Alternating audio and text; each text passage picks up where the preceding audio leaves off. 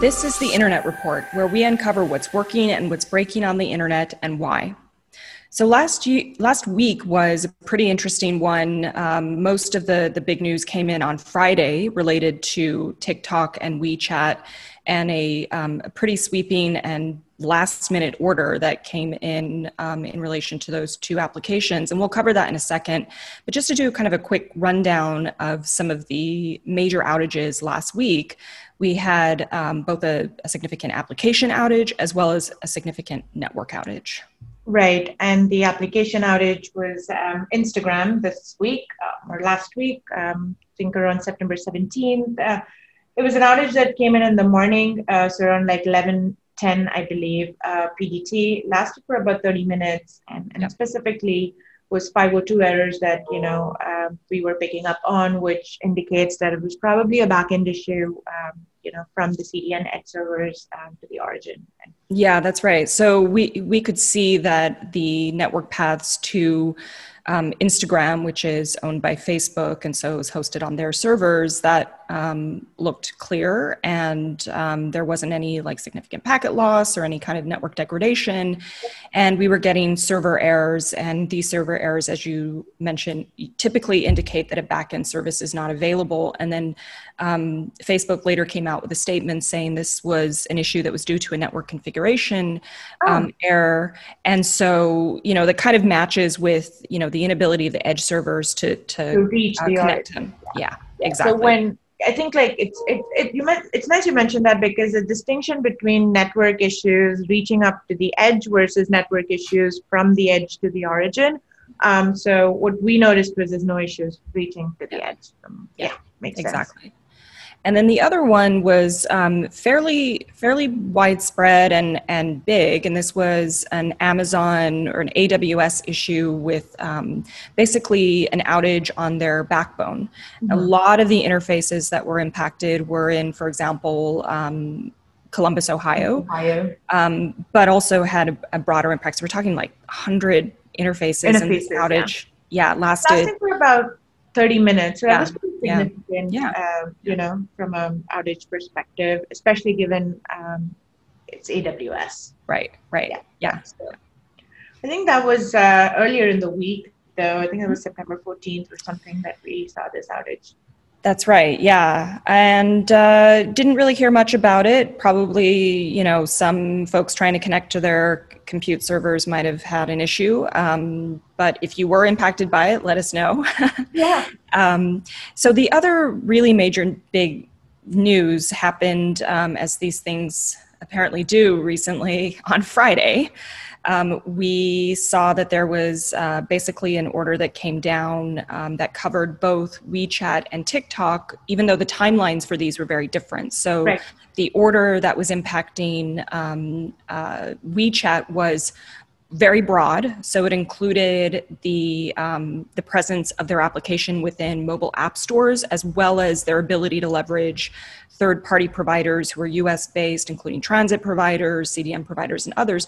And it was basically like had to be implemented by Sunday, which is just crazy. But we'll talk a little bit about kind of why that may not have mattered all that much. TikTok had a little bit more extension, they were kind of the same set of rules. The only thing that applied to TikTok by Sunday was the app store provisioning that wouldn't be available on an app store. And I must confess, I did go try to download TikTok last night just to see what I'm going to, kind of witness this morning. And then it turns out that the ban's been kind of delayed and pushed out by a week now. Yeah, that's right. And they had a little bit longer to kind of tie things off, like November 12th. And then, of course, we heard over the weekend there was some news around potentially having a deal reached with Oracle. And then, as you mentioned, like yesterday, there was a court order that effectively extended this ban out a week in terms of like these other service providers. So that was kind of like the news. Now, what's interesting from our standpoint is just how different these two applications are in terms of the kind of services that they use, and how this ban would actually impact them in practicality.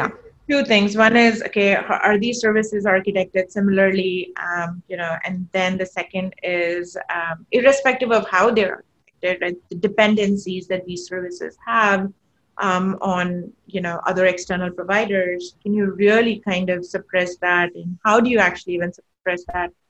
I mean, if given the time frame or, or not. So I think the first part that we want to cover is to show kind of to you guys what the difference in these services really are.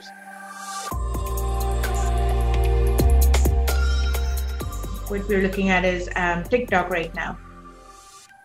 Yeah. So we're looking at, TikTok.com from a bunch of vantage points from the globe, just to see, okay, who is their, CDN provider? How are they actually like, architected from that perspective?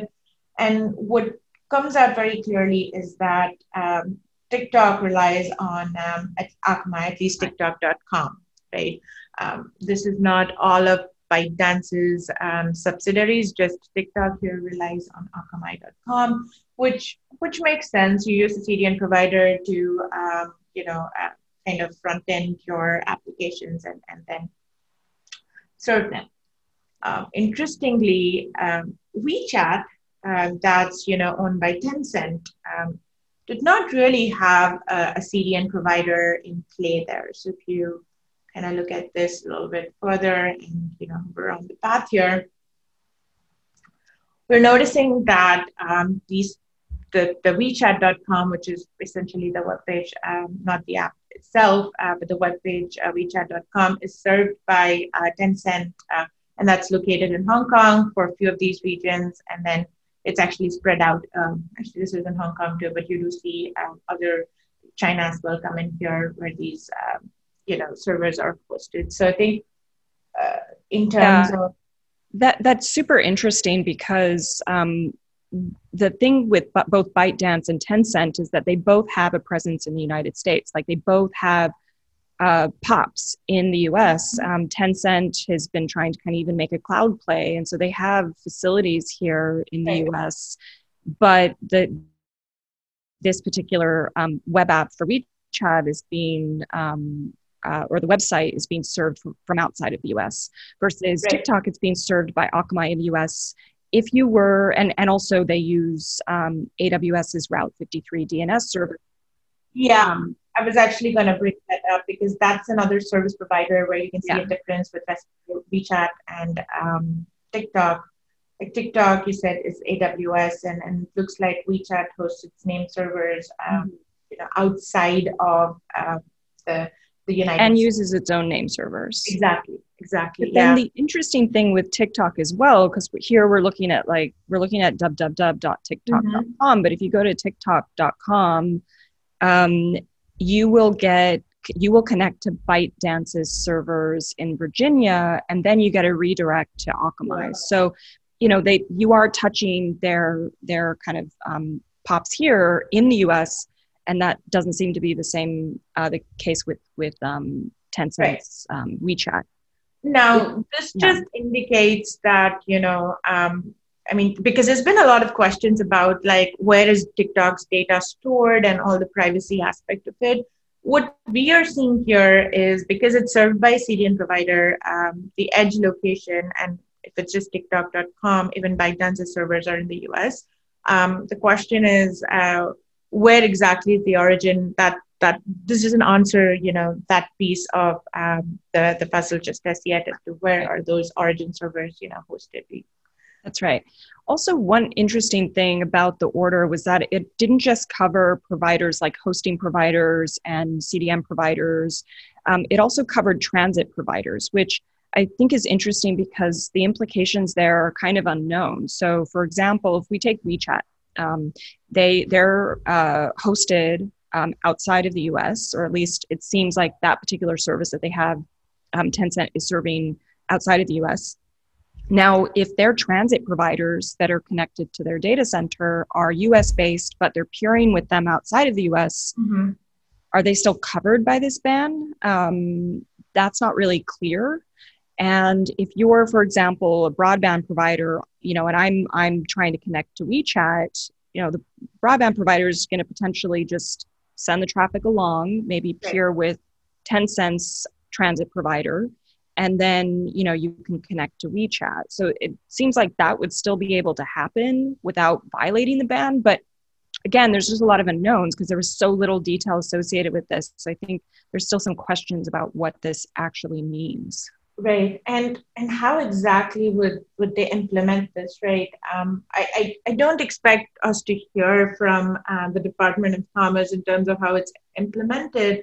But if, you know, one of you guys listening to the podcast are kind of, you know, even in the sphere of like thinking about doing this and you're seeing pressure, you know, it would be great for us to understand how exactly this might get implemented throughout, right? Because this... Right. Obviously, something of this scale has not been executed in the United States just as yet. Right, right. And if we're talking about like blocking, you know, prefixes or stuff like that, I mean, that would just be, at least within the US, just completely unprecedented. And even if it's theoretically possible, it's just really not clear, like from a practicality standpoint, how that would happen. I mean, there's just thousands of service providers in the US.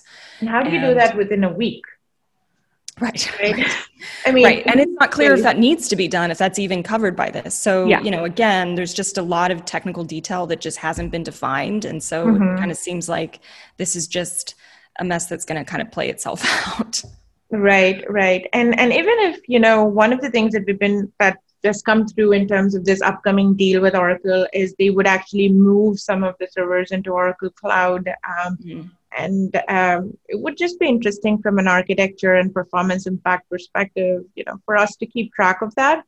Yeah. And removing Tencent, removing, you know, WeChat, it would make for a good cloud migration story to see, you know, how exactly does performance change or not. And maybe over time we can follow that and bring that back to you guys.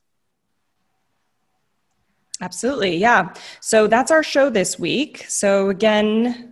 Subscribe to the show.